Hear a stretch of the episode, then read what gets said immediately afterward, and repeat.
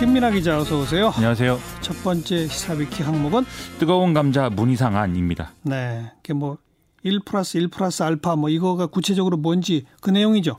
그렇습니다. 이 문희상 국회의장이 강제징용 피해자 문제 해결을 위한 이른바 이제 문희상안을 이제 피해자 단체들에게 배포를 해서 검토를 요청을 하면서 이 내용이 구체적으로 언론을 통해 보도가 됐는데요. 뭐 재원 조성 방식까지 다 총망라된 이런 내용으로 되어 있습니다. 기존의 일 플러스 일 플러스 알파 안에서 나아가서 한일 정부도 참여하는 뭐 이 플러스 이 플러스 알파 안으로 봐야 된다 뭐 이런 해석도 나오는데요. 예. 문희상 의장 측은 이 안에 대해서 독일이 나치에 의해 피해를 입은 강제동원 노동자들에게 배상을 한 기억책임 미래재단을 모델로 한 것이다. 이렇게 설명을 하고 있습니다. 예. 그래서 이 안은 이, 삼 주 안에 대일항쟁기 강제동원특별법 개정안이라는 형태로 국회에 발의될 예정이라고 합니다. 정부 대신에 국회가 좀 앞서 움직이는 그런 형국 모양새예요. 그렇습니다. 오늘 강제징용 피해자 배상 문제 관련 법안을 발의한 바 있는 여야 의원 열 명이 문희상 국회의장과 만나서 간담회를 가졌는데요.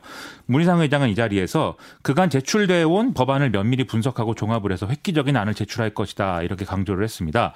여야 의원들은 정부가 움직이기 어려운 상황인 만큼 국회가 먼저 법안을 마련해서 정부를 도와야 한다는 뜻을 모았는데요. 그러면서 문희상 의장이 법안을 대표 발의할 때 공동 발의를 참여하겠다 이런 뜻도 밝혔습니다. 음, 자, 구체적으로 그 안이 어떤 거예요? 먼저 기억인권재단을 설립을 하고 한일의 기업으로 하여금 기부금을 내도록 하고 이제 여기에 국민모금도 추가로 받는다 이런 내용이고요. 그리고 피해자들에게 재단이 위자료를 배상을 한다라는 내용입니다.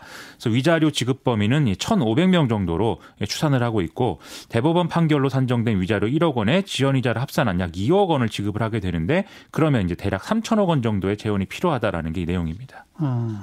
위자료가 그렇게 지급되면 법적 절차는 일단락되는 건가요? 이 재단을 통해서 위자료가 지급이 되면 대법원 판결의 배상 책임이 이제 변제가 된 것으로 간주하는 간주한다는 거고요.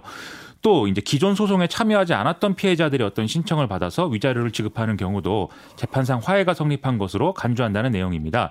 다만 신청 기한에 대해서는 법 시행일로부터 일 년 육 개월로 제한을 하고 이후에는 이 청구 권한이 소멸되는 것으로 한다는 내용으로 이제 개정을 한다고 합니다. 그리고 양국의 정부는 어떻게 참여한다는 거죠? 한국 정부는 연간 오십억 원 정도의 재단 운영비를 부담을 하고 뭐 추도공간 조성이라든지 역사 박물관 건립 이런 것들을 추진한다는 내용인데요. 일본 정부는 한일 위안부 합의로 내놓은 출연금 육억 엔을 이제 이관하는 방식으로 참여를 한다. 이 보도가 이제 언론 내용입니다. 어. 다만 이 대목에 있어서는 피해자 측이 오늘 이제 항의 방문을 갔는데 그 자리에서 문희상 국회의장이 그거는 잘못된 보도이고 뭐 그런 내용은 검토하고 있지 않다라고 답변을 음. 한 것으로 보도가 되고 있습니다. 일본 정부 그 위안부 합의금 그거는 아니다. 오늘 그렇게 답변을 했다고 합니다. 어, 그렇죠. 이건 좀 이상하죠. 이거 다 돌려주라 하는 건데. 그렇습니다. 그렇죠? 네.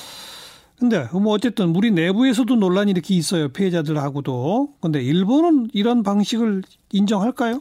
오늘 니시무라 아키로 일본 관방 부장관은 타국 입법부에서의 논의에 대한 정, 이때 논의에 대해서 정부로서는 논평을 삼가하겠다 이렇게 입장을 밝혔는데요. 다만 마이니치 신문은 아베 신조 총리가 일본 기업 자산 현금화 전에 이렇게 입법이 되면 좋겠다는 입장을 피력을 했다고 보도를 하고 있습니다. 그리고 모테기 도시미스 외무상의 경우에는 문희상 의장안에 대해서 직접적인 언급은 안 했는데 다만 이제 한일 정상회담을 위한 환경이 갖춰지고 있다라고 좀 긍정적인 취지로 오늘 발언을 했고요. 그리고 이런 이제 일본 측의 어떤 긍정적인 반응들은 앞서 이제 형식상 재단이 위자료를 배상을 하지만 일본 기업은 기부금을 낸다. 이제 이 부분이 이제 일본 기업의 참여를 유도하기 위한 그런 대목이라고 볼 수가 있겠는데 예. 이런 것들이 근거가 돼서 긍정적인 평가를 하고 있는 게 아닌가 이런 추정을 해볼 수가 있는 대목입니다. 그러니까 명시적으로 표현은 안 했지만 일본은 대체로 이 안에 긍정적이다 이러거네요. 그렇습니다. 그런데 우리 국내 피해자들은 좀 부정적이죠? 오늘 이제 피해자 단체들이 국회 앞에서 기자회견을 열고 문희상 의장안에 대해서 일본 정부와 기업들의 책임을 면제해서 강제동원의 대법원 판결 취지를 부정하고 있다. 이렇게 주장을 했습니다. 일제 강제동원 진상규명과 일본의 공식 사과는 빠진 채 이제 피해 보상에만 초점을 맞추고 있고 이마저도 누가 어떻게 배상금을 이제 모으는 것인지가 좀 불명확한 부분이 있어서 일본 정부의 사과가 없더라도 우리의 세금과 모금으로 피해자 배상을 하게 될 가능성도 커 보인다라는 이제 이유였습니다. 이들은 특히 앞서 말씀드린 이제 이천십오 년 위안부 합의로 만들어진 화해치유재단 기금이 재원에 포함이 된다라면 그건 재단 해산의 의미를 훼손하는 것이 되므로 안 된다라고도 주장을 했습니다. 네, 이처럼 피해자들은 일본의 책임 인정 사과 뭐 이런 게 전혀 없다는 걸 지금 문제 제기하잖아요. 그렇습니다. 이걸 좀 넣는 방법도 문희상 의장 안에 뭐 조금 포함이 돼 있다고요? 그렇습니다. 언론 보도를 보면은 문희상 의장이 법안 개정안과 함께 정치적, 외교적 사전 조치를 양국에 이제 제안을 할 예정이다, 이런 얘기도 이제 같이 나와 있는데요. 과거사에 대해서 일본 대표 정치인의 어떤 진솔한 사과, 이런 것들을, 이런 게 있어야 되고, 그러면 우리는 강제징용 문제가 이제 해결이 됐고 위안부 합의도 유효하다는 점을 확인해야 한다, 뭐 이런 내용이었다는 겁니다. 그리고 우리는 지소미아를 원상 회복하고 일본은 화이트 국가 배제를 이제 철회해야 된다, 이런 내용도 있다고 하고요. 이후 한일 정상회담을 통해서 제이의 김대중 오부치 선언과 같은 미래지향적인 관계 설정에 나선다, 이런 방식이라고 이제 언론의 보도가 됐는데, 하지만 일단 지금 문희상 국회의장은 의견 수렴을 하는 과정이 있기 때문에 뭐 이것을 확실한 어떤 규정된 상황이다, 이렇게까지는 얘기를 안 하고 있는 것 같고요. 그리고 이 내용대로 한다 하더라도 앞서의 좀 쟁점들이 해소가 되지 않는 부분들이 있기 때문에 논란은 앞으로 이어질 것 같습니다. 음. 두 번째 항목은? 국민참여재판에서 내려진 사형 선고입니다. 누구죠? 어, 진주 아파트 방화살인범 안인득에게 이제 일 심 사형이 오늘 예, 선고가 됐는데요. 불 지르고 도망치는 사람들 막 무차별하게 찌르고 막 그 사람이죠? 그렇습니다. 예. 이건 이제 안인득 요청에 의해서 국민참여재판으로 이제 삼 일간 진행이 됐는데요. 이 삼 일간의 재판을 다 지켜본 시민 배심원 아홉 명은 두 시간여에 걸친 평의 끝에 안인득이 유죄라는 데 이제 전원 동의를 했고요. 이 중에 여덟 명은 사형, 한 명은 무기징역에 이제 의견을 냈다고 합니다. 재판부는 배심원 다수 의견 을 반영해서 사형을 최종 선고한 것입니다. 뭐 최후 진술하면서도 막 소리 지르고 그랬다면서요?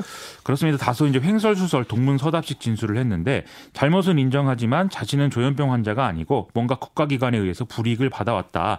또 국선 변호인으로부터도 불이익을 받았는데 아무도 들어주지 않고 있다, 이렇게 주장을 했습니다. 그 사형이 선고된 이후에도 불만을 품고 큰 소리를 지르다가 안인득은 교도관들에게 끌려 나갔습니다. 음, 여기까지 수고하셨어요. 고맙습니다. 김민아 기자였어요.